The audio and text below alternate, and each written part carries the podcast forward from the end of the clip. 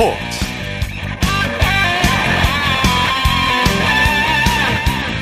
여러분 안녕하십니까? 아나운서 이창진입니다. 4월의 첫날인 오늘 프로야구가 개막했습니다. 올 시즌도 예년과 같은 팀당 144경기씩 총 720경기가 열리게 되는데요. 여러 가지 악재로 과연 흥행을 이어갈 수 있을까? 이런 우려의 목소리도 있었는데 전구장 매진 사례라는 팬들의 뜨거운 성원 속에서 2023 시즌을 힘차게 출발했습니다. 팬들의 환호에 부응하듯 개막전부터 멋진 승부가 펼쳐졌는데요. 팬들의 응원에 화답해 멋진 경기력으로 신뢰를 되찾아서 프로야구가 화려한 봄을 맞이할 수 있기를 기대해 보겠습니다. 토요일 스포츠 스포츠 먼저 오늘 개막한 프로야구 소식으로 시작합니다. 스포츠홀의 윤세호 기자입니다. 안녕하세요. 네, 안녕하세요. 자, 오랜만입니다. 그동안 잘 지내셨죠? 네, 뭐 야구 이제 시작했으니까 또 다시 바쁜 네, 일상이 시작됐습니다. 네. 자, 오늘 프로야구가 개막했는데 각 구장마다 팬들이 넘쳐났어요. 그렇습니다.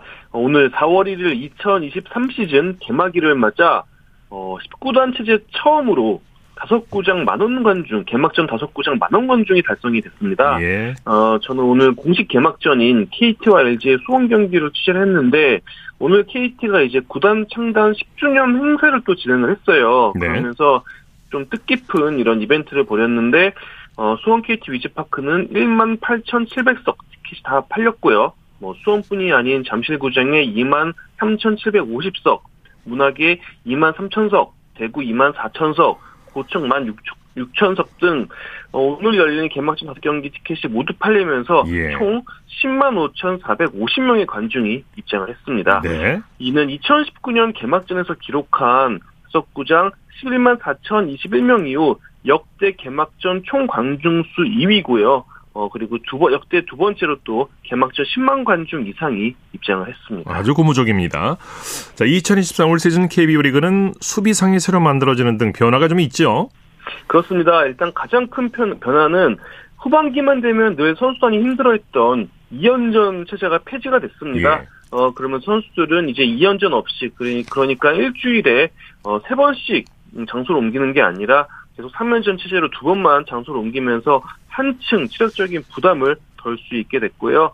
그리고 뭐 지금 뭐 전 세계적으로 야구에서 굉장히 중요하게 여기는 이 스피드업 규정이 강화가 됐습니다. 뭐 이닝과 이닝 사이 그리고 투수 교체 이런 것에서 보다 빠르고 신속하게 이제 진행이 되게 됐고요. 그리고 KBO 리그에는 그동안 없었던 수비상을 또 신설하기로 했습니다. 그러면서 뭐 미국 메이저리그의 골드 글러브처럼 포지션별로 가장 수비를 잘하는 선수들을 선정하는 그런 상도 이제 만들어집니다. 네.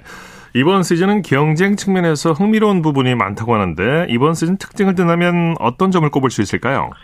일단 전력 평준화가 좀 잘 이루어지는 시즌이 아닐까 싶습니다. 네. 지난 겨울 스토브리그만 봐도 이제 하나와 롯데가 대형 FA를 영입하면서 전력을 강화를 했고요. 그리고 작년에 하위권을 치셨던 두산이 또 양의지 선수를 다시 데려오는 등 음, 하위권에 있던 팀들의 전력이 많이 좋아졌거든요. 네. 이렇게 굵직한 스타 플레이어들이 이동을 하면서 하위권 팀의 예- 약진이 예상이 되는 2023 시즌입니다. 네. 올 시즌 각 팀의 전력과 판도를 좀 예측해 볼까요? 네, 일단 뭐, 음, 뭐 전문가들이 흔히 하는 예상으로는 지난해 챔피언인 SSG, 그리고 뭐 LG, KT, 키움까지는 좀 강팀으로 구분을 하고 있습니다. 어, 하지만 뭐 두산, 기아, NC, 삼성, 롯데 하나도 무시할 수 없는 전력이라는 평가를 받고 있거든요. 네. 하나 같은 경우에는 시범 경기 1위를 하면서 그리고 좀 강한 마운드를 또 보여주면서 많이 희망을 보였는데요. 아, 작년에 SSG가 정규 시즌 88승을 하면서 1위에 자리를 했습니다. 하지만 올해는 이렇게 평준화가 이루어진 만큼 많으면 85승, 어, 때로는 한 80승 정도를 해도 1위를 할 수 있다라는 전망이 나오고 있거든요. 네네. 그만큼 올해는 10개 구단이 저- 정말 치열하게 경쟁을 할 것 같습니다. 네. 오늘 관심을 모았던 개막전 매치가 우승 후보 KT와 LG의 경기였는데 KT가 완승을 거뒀네요. 그렇습니다. KT가 선발 투수 웨스 벤자민 선수의 호투와 강백호 알포드 선수의 뜨거운 타격을 앞세워서 11대 6으로 LG를 꺾었습니다. 네, KT 타선이 아주 집중력을 폭발하면서 최강 불펜 LG 마운드가 무너지고 말았어요. 네, LG 에이스 케이시 켈리 선수가 나왔음에도 불구하고 강백호와 알포 선수가 홈런으로 켈리 선수를 흔들었고요. 어, 특히 6회에 KT가 LG의 불펜진도 공략하면서 8득점 비, 비기닝을 만들었습니다. 어, 이강철 감독이 LG가 이제 일부러 말루로 상대에게 말루를 내주면서 병살탈 유도하는 작전을 쓰니까 대타 김준태 선수를 기용했고 김준태 선수가 적시타를 치면서 KT가 승기를 잡았는데요. 이런 지략 싸움도 굉장히 인상적인 경기였습니다. 예. 고척 돔구장으로 가보죠. 키움과 한화가 연장까지 가는 접전을 벌였네요. 네, 고척돔에서 열린 키움과 한화의 경기는 연장 혈투로 진행이 됐습니다. 10회 말에 올해 새로 키움 유니폼을 입은 이형종 선수가 끝내기 안타를 치면서 3대 2로 키움이 승리했는데요. 예. 어, 이형종 선수 키움 유니폼을 입은 첫 경기에서 끝내기 안타를 치면서 굉장히 기쁜 하루를 또 보냈습니다. 네, 그리고 안우진 선수 얘기를 안 할 수 없겠죠. 개막전부터 위력을 떨쳤어요.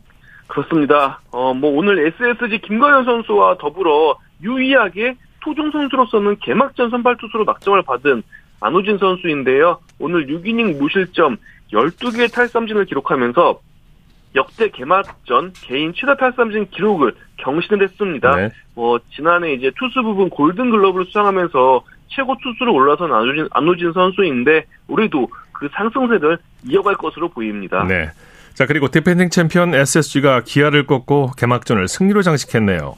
네, 인천 SSG 랜더스필드에서 열린 SSG와 기아의 경기에서는 SSG가 4대 1로 승리했습니다. 네. 역시 에이스 김광현이에요. 개막전 징크스를 확실하게 극복하고 토종 투수의 자존심을 세웠죠. 네, 김광현 선수가 지금까지 그러니까 오늘을 포함해서 네 차례 개막전 선발 등판 중치를 맡았습니다. 뭐 예전부터 워낙 잘해왔던 선수라서 당연히 개막전에 나가는 투수임은 확실한데 사실 개막전 징크스가 좀 있었어요. 예. 그러면서 개막전에서 승리를 거두지 못하곤 했는데 오늘 드디어 이 징크스를 깨뜨리고 예. 개막전 승리를 거뒀습니다. 오늘 5이닝 1실점으로 활약하면서 또 개인의 기록도 챙겼는데요. 역대 최소 경기 150승 고지도 밟았습니다. 예. 자, 잠실로 가보죠. 두산과 롯데 개막전부터 그야말로 혈투를 벌였죠. 네, 고척돔 경기가 팽팽한 저득점 경기였다면 네. 두산과 롯데의 잠실 개막전은 치열한 타격전이었습니다. 네. 두산이 4시간 43분 연장 혈투 끝에 롯데에 12대 10 역전승을 거뒀는데요.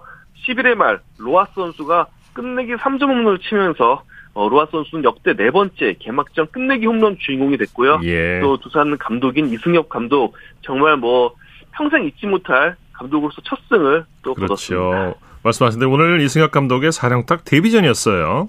그렇습니다. 이승엽 감독이 지, 지휘봉을 잡아서 그런지 두산이 결정적인 순간마다 또 홈런을 터뜨렸어요. 예. 뭐 로하 선수의 11회 끝내기 홈런 외에도 7회에 김재환 선수의 3점 홈런도 인상적이었거든요. 그런데 홈런만 있는 것도 아니었습니다. 이승엽 감독 8회 말 1사 3루에서 이유찬 선수에게 번트를 대게 해가지고 3루주자 조수행의 득점을 또 만들어냈거든요. 예, 예. 이런 세밀한 작전 야구도 오늘 두산 경기에서 돋보이는 부분이었습니다. 네, 롯데도 쉽게 물러서지 않았어요. 그렇습니다. 롯데도 타선이 활발하게 움직이는 모습이었는데요. 어, 특히 9회에 작년까지는 두산에서 뛰었던 안건수 선수가 이제 신정팀을 상대로 적시타를 터뜨려서 동점을 만들어냈습니다. 그리고 또 11회에 렉스 선수도 적시타를 치면서 어, 뭐 사실 뭐 팽팽하게 타격전이 진행이 됐는데 단지 홈런 대결에 있어서 두산이 롯데에 우위를 점하면서 승리를 했다고 볼 수 있을 것 같습니다. 네. 대구에서는 NC가 삼성을 상대로 완봉승을 거뒀네요. 그렇습니다. 작년까지 감독 대행을 맡다가 올해 정식 감독으로 부임한 두 사령탑의 맞대결이었습니다. NC의 강인권 감독, 삼성의 박진만 감독의 이제 개막전 맞대결이었는데 NC가 8대 0으로 승리 거뒀고요. NC의 떠오르는 스타 유격수죠. 김주원 선수가 3점 홈런으로 승부의 세기를 박았습니다. 네. 자, 해외에서 뛰고 있는 우리 선수 소식 알아보죠. 김하성 선수가 맹활약했네요. 예, 샌디에이고의 김하성 선수 어, 오늘 콜로라도와의 홈 경기에서 7번 타자 2루수로 출장을 했고요. 3타수 3안타 1득점으로 활약을 했습니다. 예. 개막전이었던 어제 경기에서도 4타수 1안타로 안타를 기록했는데 어, 두 경기 연속 안타로 올 시즌 출발을 아주 가볍게 잘 하고 있습니다. 네. 자, 내일도 KBO 리그 개막전이 열리는데 내일 개막전 일정 관전 포인트 짚어주시죠. 네, 네, 같은 장소에서 같은 매치업으로 이제 경기가 진행이 되는데, 어, 선발 투수를 좀 주목해봐야 될 것 같습니다. NC 구창모 선수, 기아 이유리 선수, LG 김윤식 선수가 나란히 선발 등판하는데, 이 세 선수 모두 WBC 대표팀에 승선했던 왼손 자완 선발 투수입니다. 어, 이 선수들이 뭐 WBC에서는 좀 기복도 보이고 고전하는 모습 보였는데 어떻게 잘 추스려서 이제 KBO 리그 첫 선발 등판 경기를 치를지 주목해봐야 될 것 같고요. 네. 더불어 또 KT 소용준 선수까지 내 선발 등판을 하는데 이 좀 젊은 우리나라 토종 선발 투수들이 어떤 모습을 보여주고 올 시즌 또 어떤 활약을 예고할지 기대가 됩니다. 네, 소식 감사합니다. 네, 감사합니다. 프로야구 소식 스포츠홀의 윤세호 기자와 정리했고요. 이어서 프로축구 소식입니다. 중앙일보의 박린 기자와 함께합니다. 안녕하세요. 네, 안녕하세요. 자, 국내 프로축구에서는 포항이 전북을 꺾고 2위로 올라섰어요. 네, 그 포항이 그 전주에서 열린 K리그 1 5라운드 원정 경기에서 그 전북의 2대1 역전승을 거뒀습니다. 예. 아, 포항은 개막 후 3승 2무를 또 기록을 했거든요. 그 경기를 마쳤을 때는 2위였는데 아, 대전이 승리를 거두면서 아, 그 3위로 어, 한 계단 내려앉았고요. 아, 반면에 우승 후보로 꼽혔던 전북은 1승 1무 3패 그 초반 5경기에서 아, 벌써 3패째를 당하면서 좀 부진을 거듭하고 있습니다. 네, 포항이 아주 극적인 승리를 따낸 거예요. 네, 맞습니다. 그 포항이 사실 전북 류재문 선수에게 선제 실점을 했거든요. 어, 그런데 후반에 교체 투입된 두 선수가 해냈습니다. 네. 어, 백성동 선수가 후반 12분에 흐르는 공을 또 왼발로 차 넣었고요. 어, 후반 추가 시간에는 백성동의 크로스를 어, 제카 선수가 좀 극적인 또 헤딩골로 연결을 하면서 어, 경기 막판에 아, 또 정말 극적인 승리를 거뒀습니다. 네, 오늘 경기를 보니까 응원석에 전북 팬들의 실망이 대단히 큰 것 같던데요. 네, 맞습니다. 또 정확히 또 지켜보신 것 같은데요. 아무래도, 어, 좀 초반에 다섯 경기에서 그 벌써 3패째를 당하다 예. 보니까 좀 김상식 감독을 향한 좀 이런 비판의 좀 목소리가 있었고요. 어, 경기 후에 좀, 어, 팬들이 좀, 퍼, 그 선수단 버스를 가로막고 예. 좀그 퇴진을 요구하기도 했는데 일단 김상식 감독이 좀 사과하는 또 이런 모습을 보이면서 어, 전북에 좀 많은 팬들이 좀 실망한 모습을 좀 보이고 있습니다. 조금 더 지켜봐야겠죠. 광주는 네. 수원 FC를 꺾었네요. 네, 광주가 홈에서 수원FC를 2대 0으로 제압을 했습니다. 아, 광주는 전반 4분 만에 이민기 선수가 정말 어, 멋진 논스톱 슛으로 선제골을 터뜨렸고요. 어, 전반 27분에는 박한빈 선수가 중거리 슛으로 쐐기골까지 어, 뽑아냈습니다. 네, 이 광주 승격팀 광주의 돌풍이 무섭네요. 네, 뭐 최근 두 경기에서 무려 7골을 넣고 어, 실점이 없거든요. 어, 3승 2패로 5위에 어, 자리를 하고 있습니다. 예. 특히 오늘 경기 같은 경우에는 알바니아 대표팀과 또 한국 올림픽팀에 차출됐던 아사니와 엄지성이 빠진 가운데서도 어, 광주의 이정효 감독이 공격 축구를 펼치면서 또 승리를 따냈습니다. 네. 대구와 인천은 승부를 가리질 못했네요. 네, 인천에서는 양 팀이 득점 없이 비겼습니다. 후반 39분에 대구 고재현 선수가 골망을 흔들긴 했는데요. 어, 비디오 판독 끝에 좀 득점이 취소가 됐고요. 대구는 1승 3무 1패로 6위, 인천은 1승 2무 2패로 어, 7위를 기록을 했습니다. 네. 서울과 대전의 경기는 어떻게 됐습니까? 네, 한 30분 전에 경기가 끝났는데요. 그 대전이 홈에서 서울을 3대 어, 2로 제압을 했습니다. 어, 대전도 그 승격팀인데요. 최근 2연승을 달리면서 3승 어, 2무를 또 기록을 했고요. 그 뒤늦게 경기가 열리다 보니까 대전이 그 포항을 제치고 2위로 또 올라섰고요. 아, 그렇군요. 아, 네, 반면에 서울은 3승 2패를 기록하면서 4위에 그쳤습니다. 네, 경기 내용은 어땠습니까? 네, 다섯 골을 주고받는 난타전이었는데요. 아, 우선 대전이 전반 14분에 오스마르의 자책골과 또 6분 뒤에 어, 조유민의 헤딩골을 묶어서 2대 0으로 앞서갔습니다. 어, 서울의 반격도 만만치 않았는데요. 어, 전반 24분에 일류첸코의 헤딩골, 또 후반 5분에는 나상호의 중거리포로 2대 2가 됐습니다. 어, 대전이 전반 43분에 또 극적인 또 골을 터뜨렸는데요. 어, 김민균 선수가 왼쪽을 파고든 뒤에 크로스를 올렸는데 어, 대전의 일본 출신 마사 선수가 마무리를 하면서 어, 정말 그 명승부를 또 연출을 했습니다. 예. 자, K리그 2 경기 결과도 전해 주시죠. 네, 안양이 홈에서 김동진의 두 골을 묶어서 충남 아산을 3대 0으로 완파를 했고요. 안양은 개막 후 3승 2무로 그 선두를 또 올라섰습니다. 예. 반면에 부천은 김포와 1대 1로 비기면서 선두에서 2위로 내려앉았고요. 성남은 충북 청주를 3대 2로 제압을 했습니다. 네. 자, 대표팀 김민재 선수가 우루과이와의 평가전을 마친 뒤에 대표팀보다 대표팀보다 소속팀에 집중하고 싶다. 이렇게 말해서 논란이 됐었는데 오늘 사과를 했죠?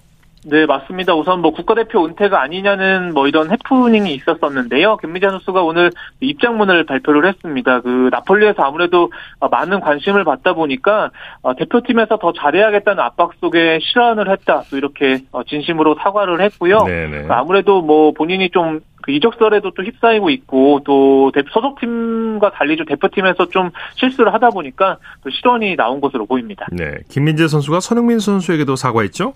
네, 맞습니다. 일단은 그 손흥민 선수가 그 SNS를 통해서 그 대표팀에 소집돼서 영광이다 이렇게 어, 소감을 밝혔었는데요.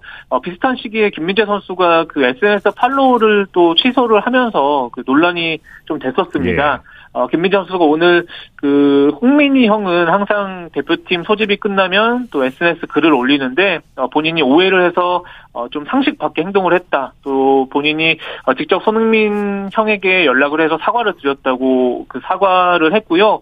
어, 또 대표팀 내에서 뭐 1996년생들이 뭐 파벌을 만들었다 이런 주장들도 나오고 있었는데 본인이 이것은 사실이 절대 아니라고 또 해명을 하기도 했습니다. 네네. 이강인 선수는 스페인 프로축구 100번째 경기에 출전했네요. 네, 스페인 마요르카 소속인데요. 오늘 스페인 라리가 오사스나와의 홈 경기에 어, 선발 출전을 했습니다. 2019년부터 어, 발렌시아 소속으로 44경기, 또 마요르카 소속으로 56경기를 치러서 4개, 어, 4년 만에 또 라리가 100경기 출전을 달성을 했고요. 네. 오늘은 선발 출전해서 후반 31분까지 뛰었고 팀은 득점 없이 비기면서 11위를 기록을 했습니다. 네, 스페인 라리가 소셜 미디어가 이강인 선수를 극찬했다고요. 네, 맞습니다. 그 SNS에 이강인 선수의 영상을 올렸거든요. 어, 전반 23분에 이강인 선수가 상대 선수 5명에게 둘러싸였는데도 또 개인기로 탈압박을 하면서 드리블하는 이런 모습을 어, 올렸습니다. 네. 그러면서 네. 이강인이 마법을 부렸다. 또 이렇게 극찬을 했고요. 아, 좀 다만 아쉬운 건 오늘 그 뭐지? 그 이강인 선수가 그 후반 25분에 경고를 받다, 예. 받았고요. 예. 또 허벅지 이상을 느끼다 보니까 후반 31분에 좀 교체 아웃되는 좀 이런 아쉬움을 좀 예. 모습을 또 보이기도 했습니다. 예. 토트넘 손흥민 선수는 겨, 경기가 언제 예정돼 있습니까? 네, 한국 시간으로 다음 주 화요일 그 4일 새벽 4시입니다. 예. 에버튼과 아, 프리미어리그 원정 경기고요. 어, 사실 토트넘이 최근 굉장히 좀 어려움에 처해 있습니다. 뭐 A매치 네. 기간에 그 콘테 감독이 그 선수단과 구단을 비판한 이유로 또 해임이 됐고요. 예. 현재 스텔리니 수석 코치가 감독 대행을 또 맡고 있는 상황입니다. 여기에 또 파라티치 단장이 또 유벤투스 시절에 불법 행위를 또 저지른 이유로 또 자격 정지 징계를 받은 상황이거든요. 네네. 네. 어, 굉장히 팀이 어, 위기에 빠진 상황에서 그 손흥민 선수의 좀 득점이 좀 필요해 보이는 상황입니다. 네. 자, 그 밖에 국내외 축구 소식 전해 주시죠. 네, 한국 여자 축구 대표팀을 이끌고 있는 잉글랜드 출신 콜린 벨 감독이 어, 내년 12월까지 계약을 연장을 했습니다. 어, 2019년에 우리 대표팀을 맡았거든요. 뭐 아시안컵 결승행을 이끌었고요. 원래는 어, 계약 기간이 올 여름에 호주 뉴질랜드 여자 월드컵까지였는데 또 내년 말까지 지휘봉을 잡게 되면서 올해 항저우 아시안 게임과 파리 올림픽 예선도 함께 이끌게 됐습니다. 네, 소식 감사합니다. 네, 감사합니다. 축구 소식 중앙일보의 박민 기자와 함께했습니다.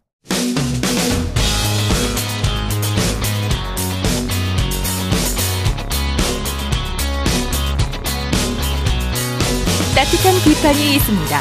냉철한 분석이 있습니다. 스포츠 스포츠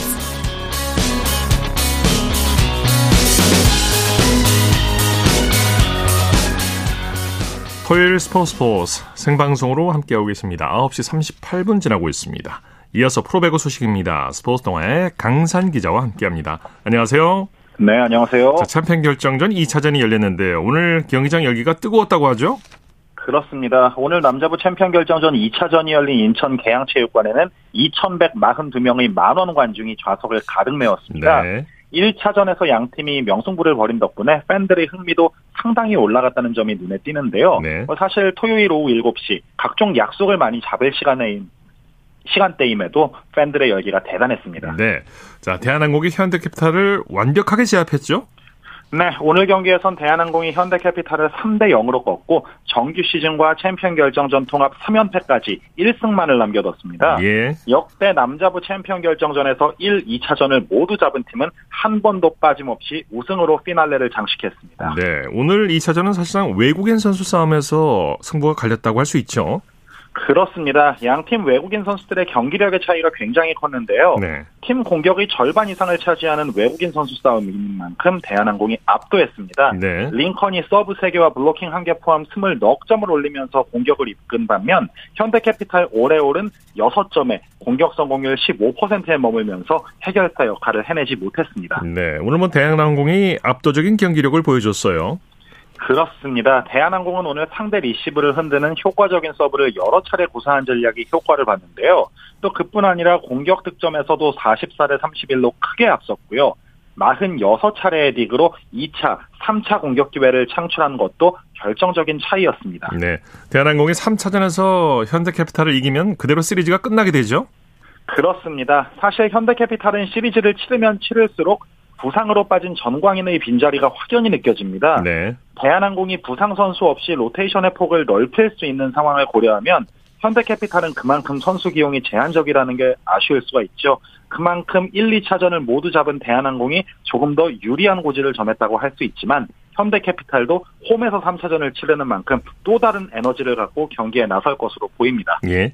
자, 내일 흥국생명과 한국도로공사의 여자부 챔피언 결정전 3차전이 열리는데 경기 일정 그리고 관전 포인트 짚어주시죠. 네, 내일 오후 7시 김천체육관에서 여자부 흥국생명과 한국도로공사가 챔피언 결정전 3차전을 치릅니다. 2차전에서 도로공사 선수들이 전체적인 컨디션이 많이 떨어져 있는 게 눈에 보였는데요.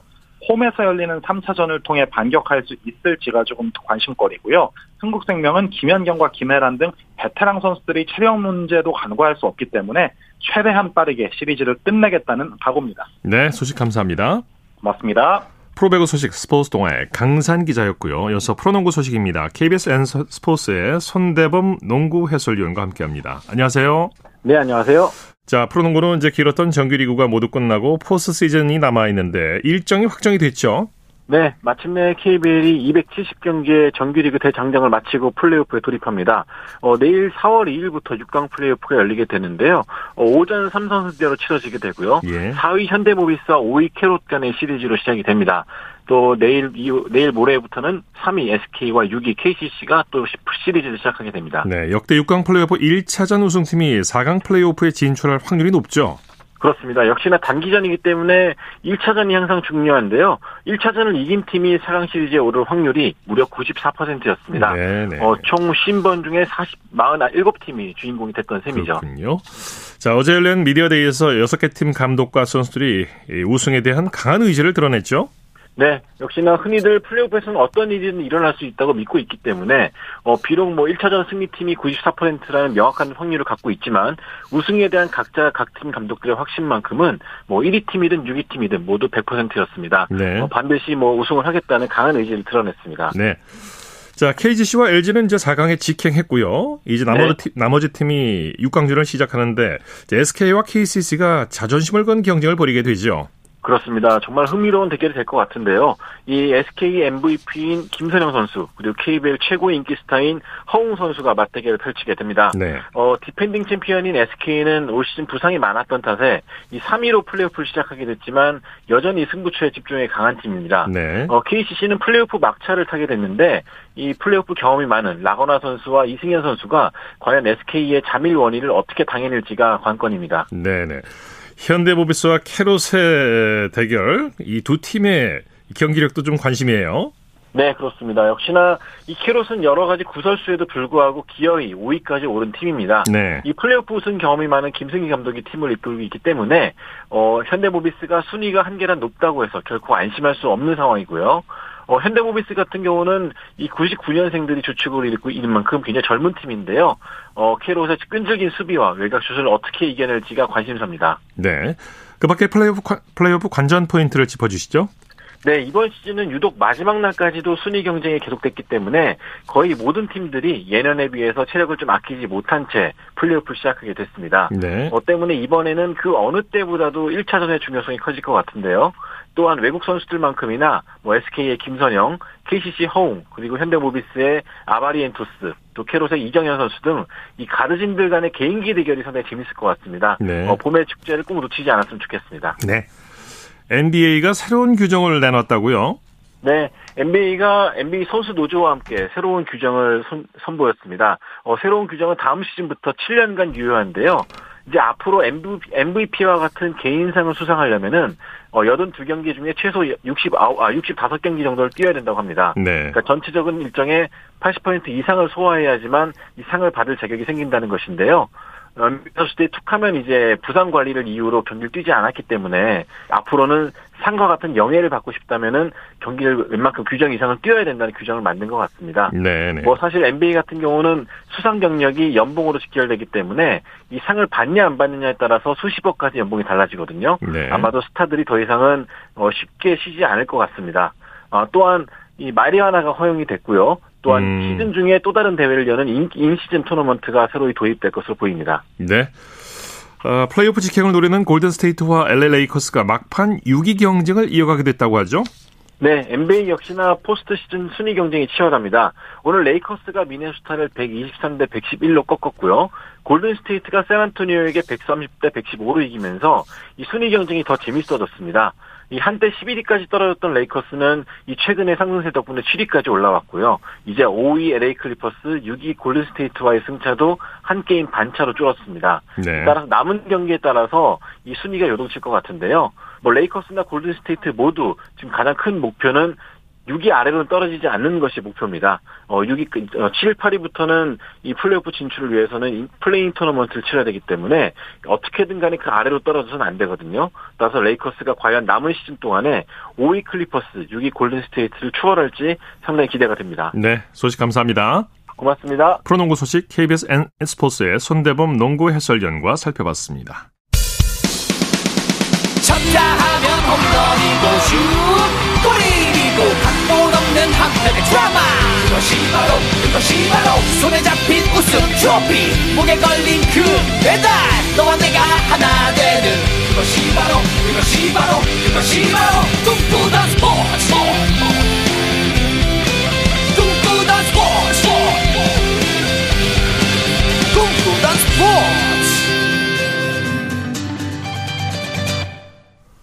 토요일 스포츠 스포츠 생방송으로 함께 오 계십니다. 9시 47분 지나고 있습니다.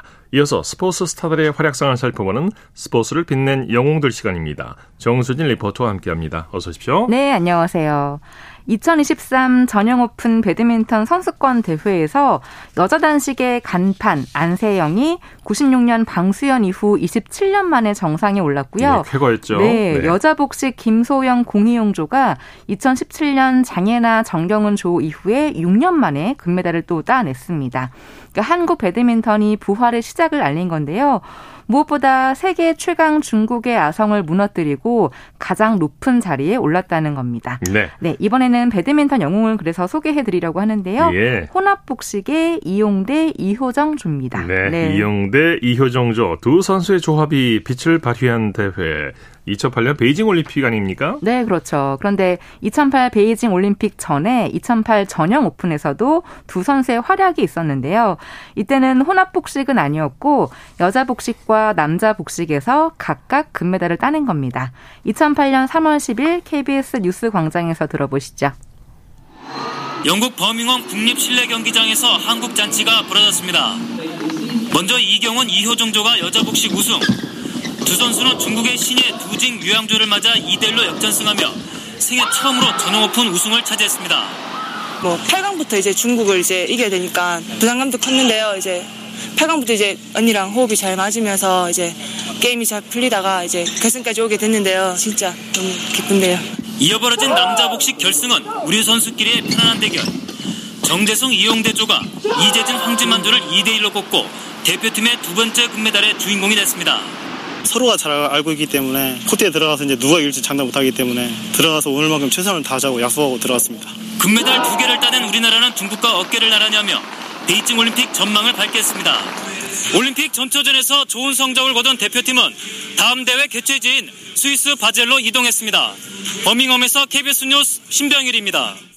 네, 이때 남자 복식 정재성과 짝을 이룬 20살에 이용되는 한국인으로는 역대 한국인으로는 역대 대회 최연소 우승자가 되는 기쁨을 누렸고요. 네. 더 열심히 해서 얼마 남지 않은 올림픽에서도 금메달을 따겠다 하는 각오를 밝혔습니다. 그리고 네. 실제로 네. 금메달을 목에 걸었죠. 네, 이용대 이호정조가 혼합 복식에서 금메달을 획득했는데요.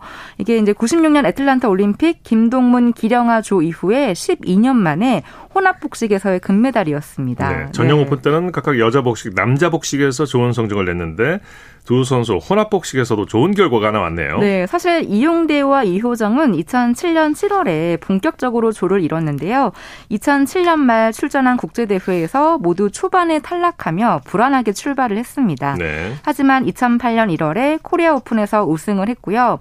3월 말레이시아 오픈에서는 세계 랭킹 1위 인도네시아를 꺾은 다음 준우승을 차지하면서 팀워크를 다져나갔습니다. 네, 그러고 나서 1년 만에 올림픽 금메달의 주인공이 된 거죠.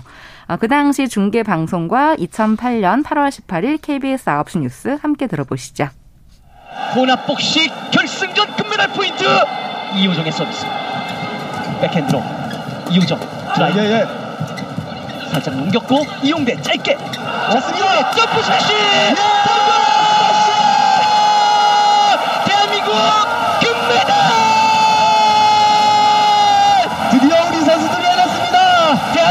이효정, 이용대 혼합복식. 배드민턴 혼합복식의 이용대 이효정 조는 손발을 맞춘 시간은 짧았지만 어젯밤 보란 듯이 금메달을 따냈습니다. 환상의 복식조가 탄생하는 순간이었습니다. 박수현 기자가 보도합니다. 장신 이효정의 타점 높은 네트 플레이, 이용대의 강한 후위 공격, 20살 이용대의 패기에 올림픽에 세 차례 출전한 27 이효정의 노련한 경기 운영, 두 선수가 환상의 하모니를 이루며 96년 애틀랜타 이후 12년 만에 혼합 복식 금메달을 안았습니다. 그리고 서준이 나도 저를 편안하게 해주려고 게임에서도 너무 파이팅 해주고 그러다 보니까 제가 게임에서 너무 편하게 게임을 할 수 있었던 것 같아서 이렇게 금메달 딸 수 있었던 것 같습니다. 이렇게까지 마무리까지 잘 해준 진짜 파트너 영대한테 너무 고맙고요. 네, 이때 네. 많은 분들이 기억하는 윙크 세리머니가 나오죠. 네, 많은 화제가 됐었죠. 네, 우승이 확정되자 이용래 선수가 카메라를 향해서 윙크를 날렸는데요. 이 세리머니로 많은 분들, 특히 여성 팬들의 인기를 얻기도 했습니다. 네, 아무튼 네. 이용대, 이효정 두 선수의 호흡이 완벽했었어요. 네, 이 이효정은 178cm의 큰 키로 상대를 압박하는 네트 플레이를 했고요. 이용대는 강력한 스매싱으로 주도권을 뺏고 이렇게 서로의 단점을 보완하고 강점 점은 키워서 그 당시 세계 랭킹 1위였던 인도네시아를 세트 스코어 2대 0으로 이겼습니다. 네, 이후 네. 국제 대회에서도 좋은 성적을 거두죠. 네, 올림픽 이후 첫 출전한 국제 대회가 중국 오픈이었는데요. 어, 중국을 2대 0으로 꺾고 우승을 했고요. 특히 이용대는 정대성과 짝을 이룬 남자 복식에서도 우승을 하면서 대회 2관왕에 오르기도 했습니다. 그리고 2009년 코리아 오픈에서도 이용대 이효정조는 2008년에 이어 2년 연속으로 우승을 달성했는데요. 2009년 1월 18일 KBS 9시 뉴스 들어보시죠. 경기장은 빈자리가 거의 없을 정도였습니다. 막대 풍선을 든 팬들은 신나는 응원을 펼쳤습니다. 이용대와 멋진 랠리를 주고받은 가수 이문세 씨의 실력도 팬들을 즐겁게 했습니다. 팬들의 성원 속에 이용대 이호정 콤비는 태국을 꺾고 대회 2연속 우승에 성공했습니다. 베이징 올림픽 우승팀답게 22분 만에 거둔 완벽한 승리였습니다. 오늘 미스를 많이 안 하고 했던 게 제일 중요했던 것 같고요. 제가 앞에서 잘 해서 용대가 뒤에서 공격이 좋았기 때문에 오늘 우승을 하게 된 것 같습니다. 이렇게 많은 관중 여러분들이 찾아주셨기 때문에 약간 부담감을 가졌었는데요. 일단 1회전 1회전 최선을 다하는 경기 하다 보니까 이렇게 좋은 성적 난 것 같아서 되게 기분이 좋습니다. 이용대의 사인회를 찾은 오빠 부대들의 열기도 뜨거웠습니다. 코리아 오픈은 주문기를 맞은 배드민턴 열기를 한껏 과시하며 엿새간의 일정을 모두 마쳤습니다. KBS 뉴스 김기범입니다. 네, 근데 이후 이용대가 부상을 입자 2010 광저우 아시안 게임에서는 이호정과 신백철 조가 출전을 했는데요. 이 이호정 신백철 조가 또 금메달을 획득했습니다. 네. 네. 자, 스페셜로 빛낸 영웅들 정수진 리포터와 함께했습니다. 수고했습니다. 네, 고맙습니다.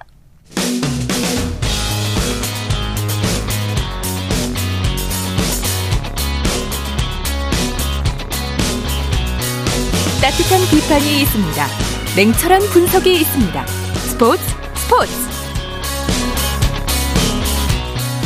이어서 다양한 종목의 스포츠 소식을 전해드리는 스포츠 와이드 시간입니다. 이혜리 리포터와 함께합니다. 어서 오십시오. 안녕하세요. 자, 피겨스케이팅 세계선수권대회에서 남녀 은메달을 따낸 차준환, 이해인 선수가 귀국했죠? 네, 여자 피겨의 이해인 선수가 우리나라 시간으로 지난달 24일에 일본에서 열린 국제 빙상경기연맹 피겨스케이팅 세계선수권대회 여자 싱글에서 은메달을 획득했습니다.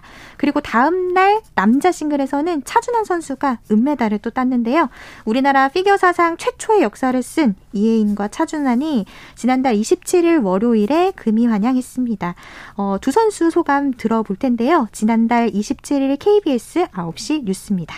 세계 피겨 선수권 대회에서 동반 은메달을 획득하며 한국 피겨 역사에 한 획을 그은 차준환과 이혜인이 귀국해 팬들의 뜨거운 응원을 받았습니다.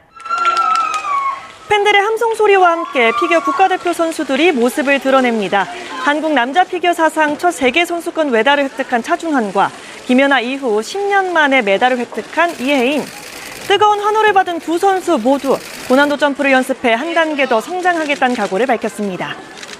올림픽이라고 하면은 항상 저에게는 좀, 좀 두근두근하는 그런 것들이 있는 것 같은데요. 밀라노 올림픽의 첫 사이클이기도 하고 또 첫 시즌을 정말 만족스럽게 잘 마무리한 것 같아요. 저에 대해 약간 의심을 했던 적이 조금 있었는데 그래도 이번 대회들을 통해서 뭔가 저도 더 더욱더 잘할 수 있다는 걸 알았고 그래도 끝까지 제가 시즌 초반에 잘 안 됐다고 포기하지 않고 끝까지 달려온 게 보람이 있는 것 같아요. 많은 분들 앞에서 좋은 모습 보여드릴 수 있어서 너무 기뻤던 것 같아요. 네, 이번에는 수영 황선우 선수 얘기 들려주신다고요? 네, 지난달 25일 토요일부터 30일 목요일까지 경북 김천 실내 수영장에서 KB금융 코리아 스위밍 챔피언십이 열렸습니다. 네. 이 대회는 올해 세계 선수권 대회와 그리고 항저우 아시안 게임 등의 이 국가대표 선발전으로 치러졌는데요.